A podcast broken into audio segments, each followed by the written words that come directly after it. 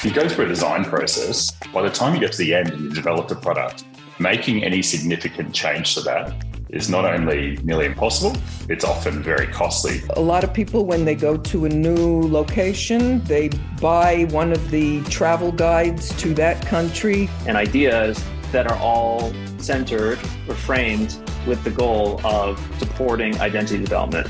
Ladies and gentlemen, boys and girls, educators and innovators, welcome to the electrifying season three of ISS EDU Learn. Ask Me Anything with your dynamic host, Mike P. and Dana. We're not just here to make waves, we're here to ride the tidal waves of your incredible support. To the 21,000 strong downloaders and listeners who joined us on its incredible journey, we tip our hats to you. Your unwavering enthusiasm and active engagement fuels the very heartbeat of our mission. This season, we're not holding back. We're unleashing a tsunami of valuable insights, strategies, and practical wisdom that will effortlessly weave into the tapestry of your educational institutions. Whether you're ready to implement change today or set sail on a journey of profound exploration, trust us, we got you covered. For the inside scoop of upcoming events and certification opportunities that rock your world, point your browsers to iss.edu slash events. Are you ready to ride the podcast wave of a lifetime? Mike P. and Dana are here to make it happen. Let the learning adventures begin. ISS EDU Learn, Ask Me Anything, Season 3. Dive in. Ladies and gentlemen, educators and changemakers, welcome back to another episode of EDU Learn, Ask Me Anything, brought to you by ISS EDU. I'm your host, Mike P., your favorite educator interviewer, alongside my co host, Dr. Dana Specker Watts, who is the Director of Learning, Research, and Outreach at ISS. Dana, how are you today? I'm doing great, Mike. How about yourself? I'm here. Weather check. Ouch. that doesn't sound good. I'm here. I'm just here. What's the weather looking like by you, Dana? It was a little cold out on the water this morning, but it's uh, it was quite beautiful start to the day. Have the leaves started falling yet or no? Yep, all over oh. my front yard. Something to clean up soon. We also have Molly Fay with us here, who's serving as the voice of the audience. Molly Fay is the customer support and technology coordinator at ISS. Molly Fay, how are you? I'm great. It's a really lovely morning here. So thanks again for having me, you guys.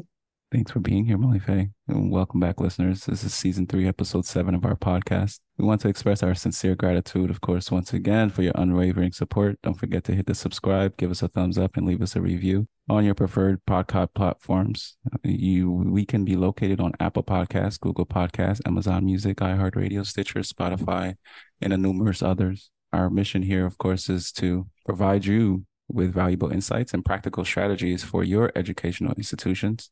This season has been brimming with illuminating discussions and actionable insights, and this episode should be nothing less than that. Be sure to stay tuned and informed on our website for any upcoming virtual events and certifications. Our website is issedu slash events. Also for career opportunities, you can also explore our virtual and in-person job fairs. Now let's discover and learn. Today we have the privilege of hosting exceptional guests, Tanay and Nitasha both have recently shared their knowledge and expertise through a recent course of ours. That course, we had the opportunity to reflect on our workspace or school environments to identify potential barriers and areas of improvement.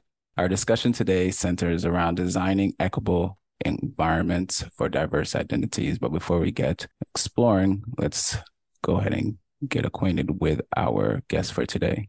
Tanay, who's an Indian and Canadian TCK, is currently the secondary school deputy principal for teaching and learning at UNIS Hanoi.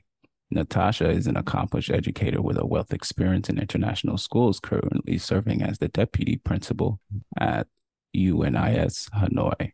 Greetings to you guys. Hi. that is so official. I love it. No, no. Mike has a serious voice on. Yeah. it is my first question. Could you guys teach me how to say greetings in another language if you know another language? Ooh. Gosh, well, we can like you... in Vietnamese, which is yeah. fairly straightforward to follow. Uh, hello is Xin Chào. Zen Chao. Zen Xin chào. Oh, Xin chào. It's nice Yeah. to meet you. Zen Chow to you guys. All right, we'll just dive right into it. Here's my first question or first example here. Said, we do have a diverse group here between Dana, Molly, Faye, Nitasha, Tanay, and myself. And I wanted to say if someone was the principal in this group, how would you go about making sure that this workspace environment is equitable for the teachers who are, let's say, here in our diverse group here? I can jump in. And I think what's great is like Natasha and I both have worked together on a leadership team and we do a lot of EY 12 work together, but we also have our specific remit in the elementary and the secondary. I can speak a little bit on the secondary side, and I think there will be philosophical overlap. I think it's, from my perspective, it sounds simple, but I think what is actually hard to do is really giving space for everyone to find and honor their voice. And some of that also has an impact on how the students are able to engage in the classroom. So I think our one of the things we work well as a leadership team is because we always come back to like how does our what is the impact of our work on the student experience? And so the striving, the push for more diverse candidates is also designed to have a faculty that reflects the diversity of the classroom and they in turn then bring more diverse texts and resources you know the the the students are able to see themselves in the curricula. And i think that's one aspect of it. Mike i hope that kind of answers the question a little bit. It's mm-hmm. just giving and finding space for people to find their voice and and feeling that there's a, an opportunity to to really demonstrate their capacity and their interest and their passion and how we can leverage that in our school. Thanks for that. Yeah, I get that. I jump on that and just connect with that to say that I'm going to misquote a colleague and a dear friend who used to say that you can in in schools you can either intentionally build the culture that you want or you cannot and a culture will build anyway. So I think when we're talking about diverse recruitment and bringing in people with different backgrounds, perspectives, experiences, you have to be really intentional in spelling out who we are, what we believe in, and then actually walking the talk. So, what does that look like? Making sure, for example, you know, a, a granular example, that our, the conversations and collaborative groups we enter into are scaffolded by norms, that we have protocols of how we engage with each other, so that, like Tanay was saying, everybody has a voice and that we're listening. I think it's over time, it's been systematically upskilling all of our community into what it means to be truly inclusive, what it feels like, and giving people the space for when we get stuck or when there are tensions and how we might resolve those. And so I think part of at UNIS Hanoi, part of that culture building has been sort of grounded in our values of who we are as a school, is then, and so it's kind of like the Nev saying, and so what? And so then how does that look like in our spaces and what impact does that have on kids? Nitasha, you made me think too about so at one point in my career, I was interviewing a bunch of different candidates for our middle opening we had for middle school principal. And we had two middle associate principals who are male.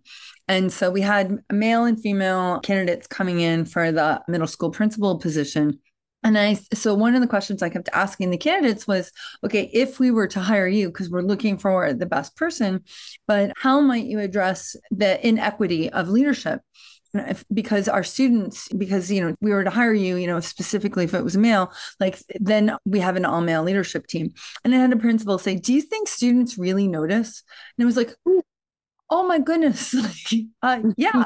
If they don't see themselves as leaders we have to think about like who are we putting in front of them to model on a regular basis? And we also need to think about i think in a lot of our schools we also have to be careful about front of house and back of house. The front mm-hmm. of house often tends to be quite pale in complexion and very male. But like our curriculum people admissions um, student support services that's where we tend to see more of the diverse roles and more genders represented. But our students don't know who those people are and so, right. who we're putting in front of them on a regular basis, it really does matter because we want them to see themselves as leaders, not just in schools, but in any capacity. I would, I would agree. I really like Dana that that idea of the front of the house and the back of the house, and actually, kind of where I thought you were going. And I think this is something we experience in our context. Is also many of our local staff really kind of have back of the house jobs. Yeah. And you know, I, it's been observed, and and I and I know like maybe the less formality allows me to share this. Like my third grader asked recently, like she's like, "Oh, I noticed that a lot of the TAs are Vietnamese. Like, what's up with that?" And I don't have an answer for that. And I think that's you're right. So I think that illuminates even at an eight year old level, these things are highly observable. These are things that students recognize and they are starting to internalize and build their own understanding of like power structures, of like just processes. Like, you know, it's interesting. I, I think about my own experience, and, and uh, we've talked a little bit about this informally about growing up in international schools and who were the people that I saw. Like, I didn't really see, I don't think, really at any point anyone who looked like me in a leadership role. I can't really think of one. And what's fascinating is when I first got my first job in education was working at a very established old money Toronto school, all girls school. I remember coming into the interview, and I feel like this is such a, a poignant story about what representation can look like and how affirming it can be. A soon to be new colleague came down to the lounge, where I was waiting for the interview, Indian uh, origin like myself, just sat and chatted with me. And he was like, just chatting with me about the school. And I thought that was my interviewer. So when the secretary came to get me, they're like, oh, Tanay, your interview's now. So I was like, oh, I've just been chatting with Giles. I thought he's the guy. And they're like, oh, Giles, like, no, no, no, I just saw another brown guy. I just thought I'd come and say hello and, and make you feel at home. And I was like, oh my God, like it was such a like great, and it, you know, it's, it's my first teaching job. Like I'm fresh out of teacher's college. This interview like got a lot riding on it. And to have someone take the time to do that just really goes a long way. And that, that was 15 years ago. And that's probably one of the most memorable and important, like that's like before I even had my first teaching job and how important that can be because it really has stuck for a long time. And I share that story with anyone who I know that meets him about how important that was for me in my in my journey. So it, it really does matter. And I and I'll, I'll quickly say like when I was hired for the job at UNIS, looking at the leadership team, and honestly, like I think I said this to you, Nitasha, seeing you there in in a similar parallel position was like, okay, this will be great. Like I feel like there are people who the, the school values great educators. They give them the opportunity to shine. And you had such a great reputation, but just knowing that there was someone else who kind of like got it was really helpful, like in terms of making, affirming that choice and that decision. So it goes a long way. For sure. Are you an educator looking to elevate your career? Consider Moreland University your gateway to success in international schools. They offer fully online programs with flexible start dates and affordable tuition rates, allowing you to balance work and personal life. Moreland University isn't your typical institution. Say goodbye to dull lectures and hello to engaging, interactive learning with passionate educators like yourself. It's a hands-on education that sparks creativity and prepares you for the real-world challenges. With Moreland University, you can earn a prestigious U.S. teaching certification or a master's degree in education from anywhere in the world. Their programs are designed to empower you to become a leader in your field. Don't wait. Take your steps forward, transforming your career today. Visit www.moreland.edu and apply now. Let Moreland University help you make a difference in student lives worldwide, one classroom at a time. Your journey to becoming an exceptional educator starts with Moreland University. A brighter future begins with you. So at the top of the podcast, Mike mentioned that I am uh, Molly Fay and I'm the voice of the audience, meaning that when they submit their questions, I have the privilege of asking them on their behalf. So today's question of the day is Can you provide insights into how technology and digital tools have been harnessed to promote inclusivity and equity within your school and any challenges or lessons learned from these efforts? I think one of the things, uh, Molly that's a good question because it takes me straight back to recruiting through a global pandemic.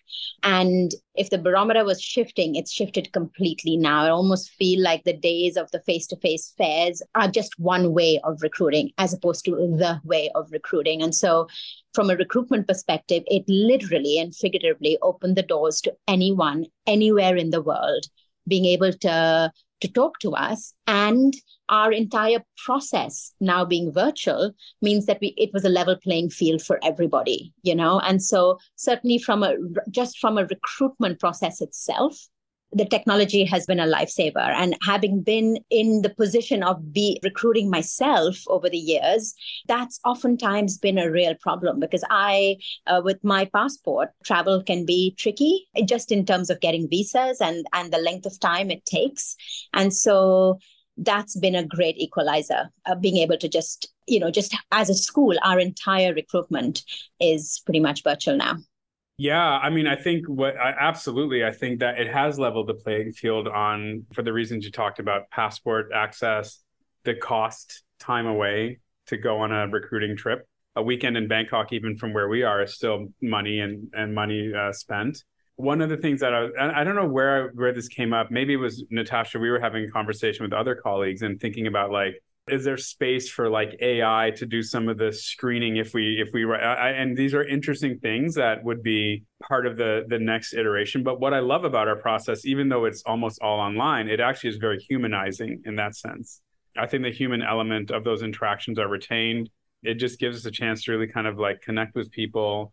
And I do wonder now, like if we'll ever go back to i mean for certain positions of course i think there's a baked in understanding. You do need to be on campus if you're applying for a senior leadership role. That's that's that's a two-way street. That there's no ways around that. But yeah i, th- I think that's a really well uh, phrased way of stating it because it has allowed us to hire more diverse candidates you know who are younger in their careers who can take the time off who are a little bit uncertain people who have i think we have like three women who are single moms this year right? Mm and, who are, are part, who have joined our community. And I think about if they were have to do that process in person, like what is the impact for, you know, the practical needs of childcare, et cetera. So it's really leveled the playing field. I think that's a really good, a really great point.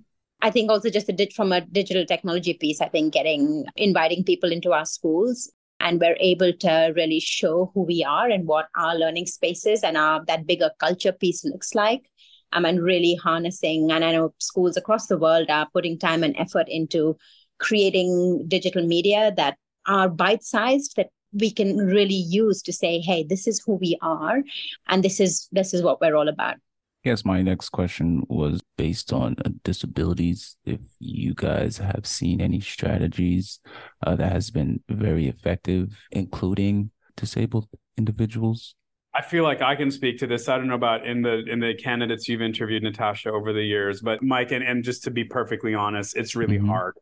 We can look at our own our own school space, and there are places where there's sort of greater accessibility than others. Although in the aggregate, it's probably not going to like pass with flying colors in terms of being an equitable space for people who are unable to sort of get around, you know, who might have a, a disability with that and then it goes back to something we talked about just in the webinar was actually around like Hanoi has many things and, and a lot of things on the plus side, but it is not an accessible city. It just simply is not a place where we can comfortably. I wouldn't look a candidate in the eye who expressed that they have a mobility issue and say, come to live in Hanoi because every place has stairs. You want to do anything, you got to go upstairs. Like you walk off the campus, the pavements and the roads are not designed for anything other than really walking, getting a ta- no people here for the most part teachers don't have cars.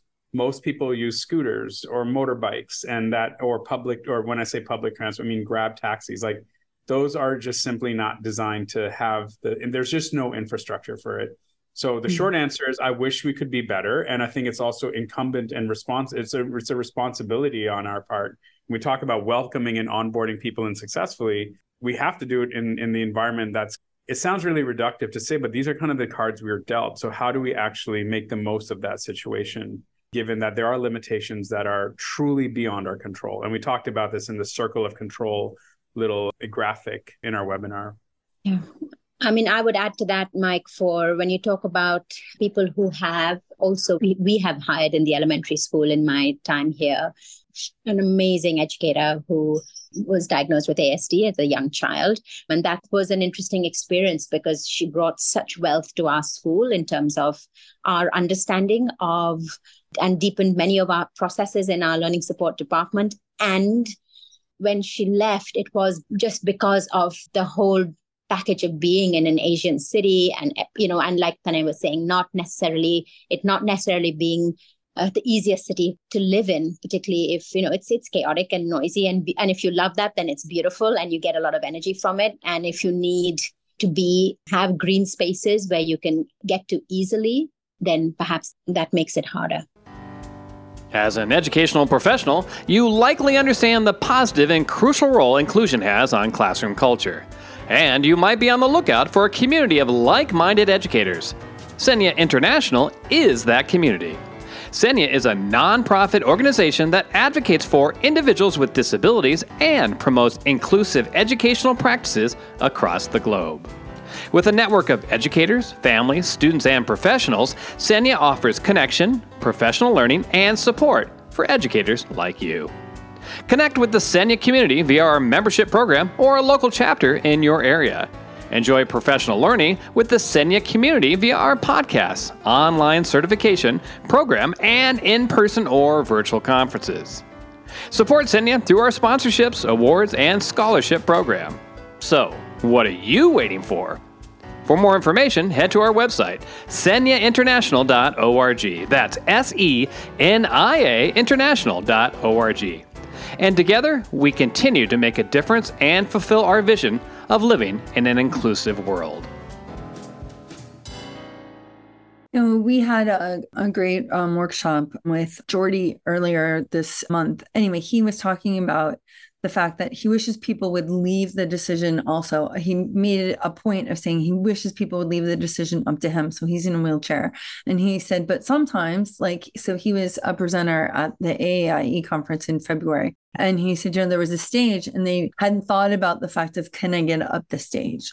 So Mike came to the rescue and Mike built a ramp so he could get up there. But he's like, often I can figure out a way to get through it, but I want the choice up to me. And he's like, too often we tend to think about that. And he's like, but we also, he's like, there's a big difference in between visible disabilities and hidden disabilities and he's like so you just never know like what's in there and actually and, and, you know we are also i think and then i wrote down like as you guys were talking there's also the visible disabilities or visible diversity and hidden diversity right? So like there's all these different components and identities that we're bringing to the table as leaders but those are so important in some ways. Even the hidden ones are just as important for students to sometimes know so they know that if they have those they can also be a leader as well. We've actually one of the things i'm like super proud of and this was spearheaded by someone that's no longer in our community but the profile of the learner has shifted a little bit certainly i think nitasha's been at unis longer than i have but even in the last four years you're seeing a greater expansion of learning support programs, and we're seeing more students with what were previously not visible disabilities becoming more visible. for Students with ASD who are on the spectrum, students have really kind of very clear learning needs or learning profiles that are different than kind of like the average international skill school student that you're maybe more accustomed to. And what's been amazing is the opportunity for leadership and empathy that's come out of that. So we have a series of talks led by students who are part of our learning support program who are like, my brain is beautiful. And they're talking about what it's like to live with autism and what it's like to live with the ADHD and how that manifests. And, and it just creates such a great community of empathy. You understand what's happening. There were some visuals that I'd never really kind of clued into that I learned so much about, like just from our students. And one of those students in particular is actually like we have this sort of grassroots kind of year 13 program, which we're trying to build out into something that's more systematic. But it's basically this idea of like a UNIS curated gap year. So that's one of the projects that I'm working on. And one of the students who sort of was part of this group loves UNIS and like this, that's his home. And he's back doing like mini internships with departments in the school because those are the teachers who just wanted him back. They're like, this student brings joy into our lives. We need to have him back. He's such a great part of our community. And I think it's not tokenizing because he's really just contributing and being part of it. We're looking at ways we can expand that role, remuneration, you know, what are the things that we can do to sort of really validate the great work that this student's able to do. But I think you're right. Those things, those elements of like what were previously a lot more below the surface or the stigma that surrounds it, which is also a really big part of the cultural element. And we, when students see someone who, again, it's like you can see the grown up who looks like you, but then also the peer who has the courage to step up and say, even though my culture sometimes struggles with this idea of diagnosing mental health or these sorts of now slightly more visible uh, I don't know what the right word is, but I think ASD, the disorder is, is at the end, the D in that word. I think so. I'll use that word. That is just sort of transformative for the community. and that's really fantastic. I would like the next question to come from Dana because I'm not necessarily a parent, but I feel like parents always get left out. Okay, so Mike just sent me a question. What strategies have you found particularly effective in engaging parents and the broader community in supporting inclusivity and equity initiatives within the school environment? It continues to be high on our agenda as a school to continue to engage with our parents. We have a transitory population of students, about 25% of turnover every year. And the challenge for us continues to be bringing parents into an environment which oftentimes looks and certainly feels different from environments that they might have come from. And so, an example is last year, one of our school operating regulations is around advocating and protecting and thinking about our LGBTQ plus community and what that might look like at our school and what we commit to. And it's an internal document that we have to guide our processes. And it is a continual work to that parent engagement, Anna, sometimes looks like a parent putting their hand up and asking a question as to why why do you have this book in the library for example or this collection and bringing them in and, and having the time and space to have that conversation. Other times it is on both the secondary and elementary agendas is monthly having parents in to say what do you want to talk about? What is on your agenda? And let us share with you what this looks like. The PYP, the primary years program that we use in the elementary school, the capstone project is the PYP exhibition in grade five. And our students are, are think closely about the SDGs. And this is just an example of that parent engagement. And every single year, every year without fail, we will have students who are passionate about the LGBTQ plus community and will have uh, their whole six to eight weeks of research has been around something to do with gender equality. And it is for us, it's a huge celebration and it raises eyebrows every year because our parent community is so diverse and comes from so many different places. So I think it is continually living our values and being open to bringing parents in and talking to them i think there's just no that's such an important piece of saying let's have a conversation what's on your mind what what's feeling uncomfortable for you right now let us help you understand why we choose uh, this particular course of action Nitasha, you brought up something that I think is so important too. Is like our parent communities in a lot of a lot of the international schools is so transitory that you can have like 30% turnover every year. So I feel as if often our schools forget that they're also a student in our school. Because if we educate them well, not educate them, not that they're not educated, we continue to educate them, right? We continue to empower them and help them see that this is the benefit of the international schools, right? It's all the different diverse backgrounds and all those different components. So I always feel like we forget when we think about our stakeholders, we think about the teachers, we think about the students, we also need to think about the parents, right? Because the parents will then take that knowledge to another school and to another country and to another place and it just it spreads. They're such a vital part of our school community. Absolutely. And I think and just just to add to that, I think a really powerful way of engaging with them is letting the children speak. I mean, yes. that's the most important way. You were commenting on my t-shirt earlier and it's such for me as a parent has been such an eye-opening experience uh, watching my child be a part of the peace and justice community and listening to her advocate from a real space of belief. And the school really in a very conscious way upskilling her with DEIJ courses and other things that she's been involved in. So i think also something that we continue to do. Like when I was saying, the power in listening to those students present on Our Brains Are Beautiful is really almost nothing else needs to be said because you just need to listen to what they're talking about. Hi, everyone. This is Aaron Moniz, one of the co founders of Inspire Citizens. My name is Scott Jameson, and I'm the Global Collaborations Lead for Inspire Citizens. We help inspire schools to live their mission of global citizenship. We look at existing units through the lens of empathy to impact and connect student learning with themes like sustainable development, harmony with nature, social justice, and the holistic well being of our community. We also work with students to co design student leadership programs. Another way that we support educators is through our Global Citizenship Certificate in partnership with ISS. This certificate program involves best practice resources for global citizenship education, interactive opportunities to engage with other cohort members, a great team of coaches to walk you through your learning, and optional opportunities to connect via seminars with other participants from around the world. Please visit inspirecitizens.org and click on the Inspire Educators tab to register for the Global Citizenship Certificate, visit the ISS website, or go to the ISS EduLearn Passport to register today.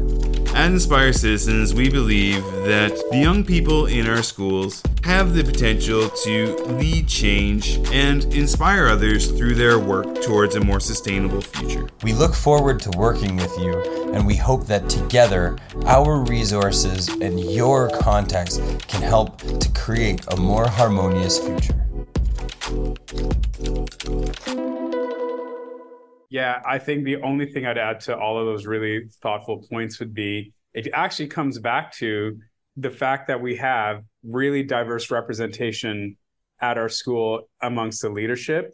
And I think when I think about extending that to the members of our community who are quite forward facing, front of house, to use Dana's term, in terms of like the parents are engaging with the counselors, the parents are engaging with the deputy principals or the leadership. And without going into the number taking or the tick boxing, like there are many identities that are represented and the intersectionality that is reflected in that leadership team and amongst the counseling team and learning support. I think it then becomes a little bit of like going back to what we said, a students see themselves. And then it's also a reflection of the parents sort of walking the walk, right? When you go up to, and our community is very tight in the sense of like, I was joking with someone the other day. I can't sit on my porch and have a drink because there's like kids. They're like all the kids are like in the neighborhood, right?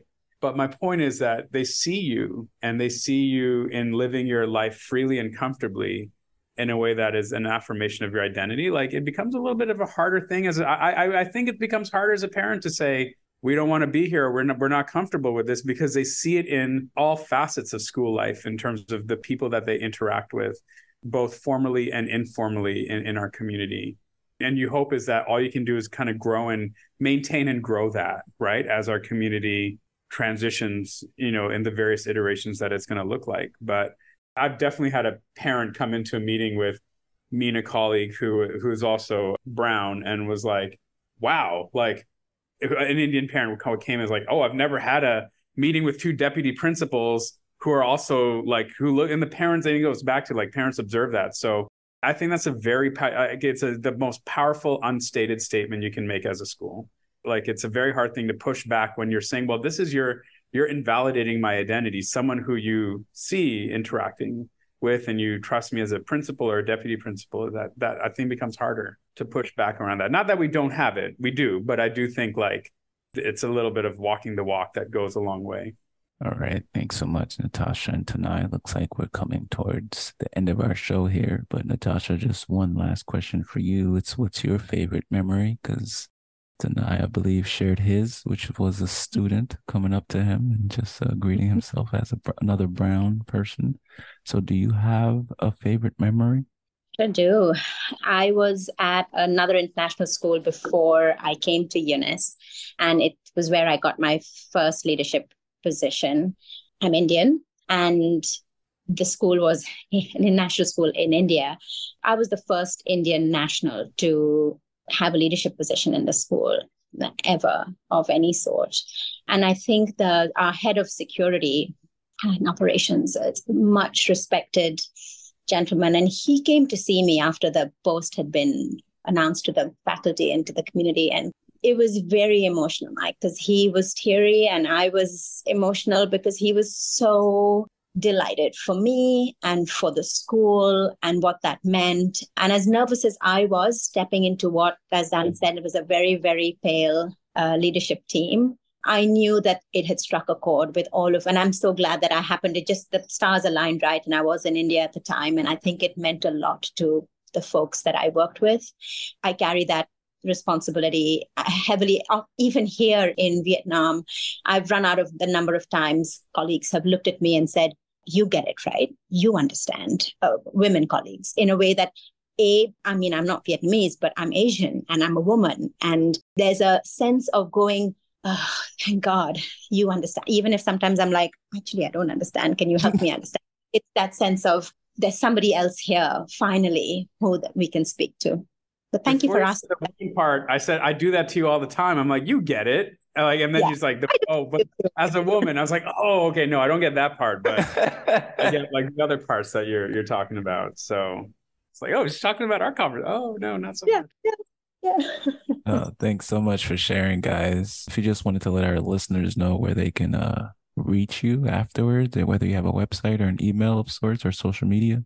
i'm on linkedin so get in touch nitasha crishna be very happy to connect that way Is Twitter still kosher? Like where are we at with Twitter? Right, it's X. It's X. It Yeah, exactly. I don't know X. if it's kosher or not kosher. I'm like, Like- but I use it, so I well, you know what I would say is like just as an aside, it's where I found my people, and it's been kind of sad to see that shift. So I vacillate a little bit, but I am on LinkedIn. Tanay T A N A Y N A I K is my last name, and yeah, feel free to reach out and connect. I am on Twitter. I can, I'm looking to remember my user handle, but it's at Naik underscore Tanay. But like I said, I don't know how I feel about it these days. So I know I'm conflicted too, but that's where I found my people and I need Yeah. those people. And we have like one private chat too, a bunch of us. And well, there's like, I think 40 of us on that chat. But anyway, so we were saying like, if one of us leaves, we all have to leave and we don't want to all leave. And none of us have found something else that we want to use yet. So we're figuring it out. fair enough fair enough Hopefully, the owner of X hears this and does something about that. Any last I'm not- words? for Elon Musk or for Yeah. if it's for Elon Musk, I'd say, you know please sell it to somebody else. Sure, I got words. Get wanna out of the keep- way. I want to keep you solvent, guys. I want to keep you on the air. I don't think my words are going to be relevant. Or oh, you too. Uh, no, they, thanks so much for coming on. Thank you. You guys are Thank- two powerful individuals. I want to say continue on your journey, please. I am very delighted to hear what I heard today. You went a little bit deeper than, you know, the normal course that we had. So it's a joy to hear these different types of things and the individuals and the type of leadership roles that you guys hold. It just does something for me. And hopefully, you know, I can reach those types of roles one day. But thanks. thank you Molly Faye, thank you for the word? opportunity. Thank you very much. appreciate your time thank you It's always a Sorry pleasure, about guys. that earlier, but thank you. All right. Thank you so much, Tanay and Nitasha, for sharing your valuable insights and experiences with us today. It's been a pleasure having you on EDU Learn. Ask me anything. And to the listeners, thank you for tuning in. If you found this episode inspiring and informative, be sure to hit the like, subscribe, and share the AMA with your educator friends. Stay tuned for more exciting episodes. Until next time, keep exploring, keep learning, keep making a positive impact in the world of education. Bye bye for now.